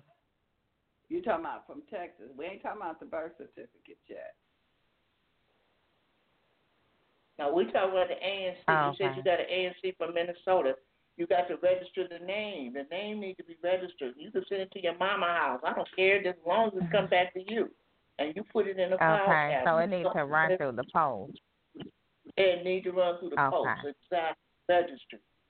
Make sure Gotcha. you scan everything in before you send it to yourself, because you're not going to open up the envelope. That's only for you have to go to court.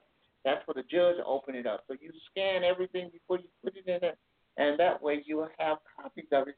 Because when you send it to somebody certified, they got a certified copy of a registered document. So you're going to put the registered number on the affidavit of your ASC. You got to put an affidavit because you can't.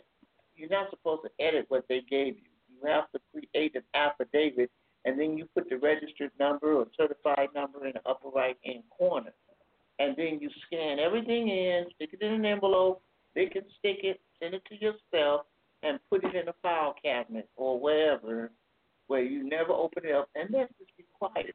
But then the copies that I scan in, I can print them up and put them in an envelope and put a certify it to whoever I want. So now they got a certified copy of what you have registered and what was certified. Isn't that what you got from Vital Statistics? A certified copy? Did you get a certified copy from Vital Statistics? Um, yeah, it has the Your bill birth the state Okay. register. Mhm. Okay, well, yeah, well, if you go down to Register of Deeds and get something from the Register of Deeds, like your warranty, they give you a certified copy. So they they don't have the originals either, but they give you a certified copy means it's true and correct. So I'm giving them a Right. true and correct copy of what I done that I did and I paid for, and I'm not giving them my original. They ain't getting my original. They getting a certified copy of what I have as being original. You want my original? Take me to court, and then I can show them to you then. You don't believe it. But they all have numbers on them where you can call the company up and ask them, did did uh, this man, you know, uh, get authenticate this document with this number? They can call and check on it. But I'm giving them certified copies of what I have registered because it states on there you have to be a registered owner, not a registration, a registered owner. Well, the only person who register is the post office. The state Mm. can't register things. These corporations can't register corp. They're dead. Corporation, corp, they are dead. Dead things can't register anything. They can only record it. Called registration. I don't even know why they call it register of deeds. When you take something to register of deeds, they scan it in and they give you back your original. So excuse Right. me, then what exactly we got registered? Nothing. They just recorded it. They give you back your original. I'm telling them, just make a point here. That's all. Oh my God, and it's so mean. I just, I appreciate y'all. All right. And you know, again, Well, you, we got listeners on there, same situation you're in. They're listening that that saying, well, I'm glad it wasn't me that called in. And you can also uh, go back and listen to the show again. And we also have some older shows on the archives that you can listen to that explain. Uh, Mr. Rice explains the birth certificate, uh, so you can have real clarity of what you're doing. Yeah, I I know, I, and I appreciate you um, sharing that because I did hear you all on Blog Talk. Um, yes, I didn't Blog know that. Yeah, blog talk Radio. Yeah, blogtalkradio.com forward slash truth and the number two and the word power. Truth to power. I'll, I'll be right back. And all the uh, okay, all the shows are archived, and then you can just go back uh, about a year, and that it should one dealing with the birth certificate. Okay, I appreciate that, sister. Okay, thank you, thank you for calling in. Oh, much gratitude. Okay. All righty, everyone, and we're waiting on Mr. Rice to come back. Uh, we have four minutes left, and so for those of you that want to join Mr. Rice on Zoom, you can join him on Zoom if you have more questions. Nine eight nine two eight zero five zero nine seven. No, excuse me, y'all. That's the wrong number. Six seven five three zero five zero six six two. Six seven five three zero five zero six six two is the Zoom number, and uh, you can continue to conversate with Mr. Myron Rice. Mr. Rice, what is your Yes. information if they want to Um, contact you? Okay, yeah. Uh, you can contact me on Skype, uh, Rice Tech, R I C E T E C H six five five seven.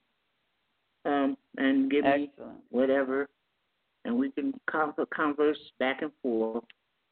And um, okay. So anyway, All I'm right. going to sign out. Thank you very much, Miss Okay. D. Okay, thank you, Mr. Rice. Talk to you later. Peace and love. Talk to you later. Peace, Peace and love. Okay. Peace and love, everyone. I'll be back on tomorrow at 9 o'clock p.m. Eastern Standard Time with Dr. Robert X.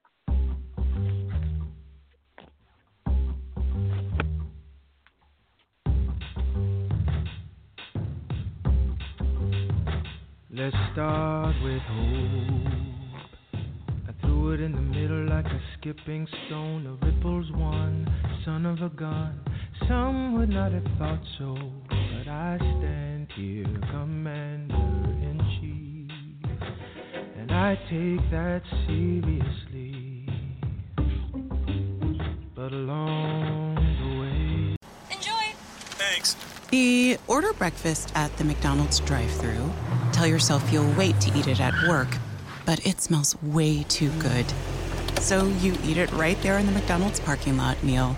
There's a meal for every morning at McDonald's. Right now, get any size iced coffee for 99 cents until 11 a.m. and pair it with your favorite breakfast sandwich or one of our tasty bakery treats. Price and participation may vary. Ba da ba ba ba. McDonald's. I'm loving it.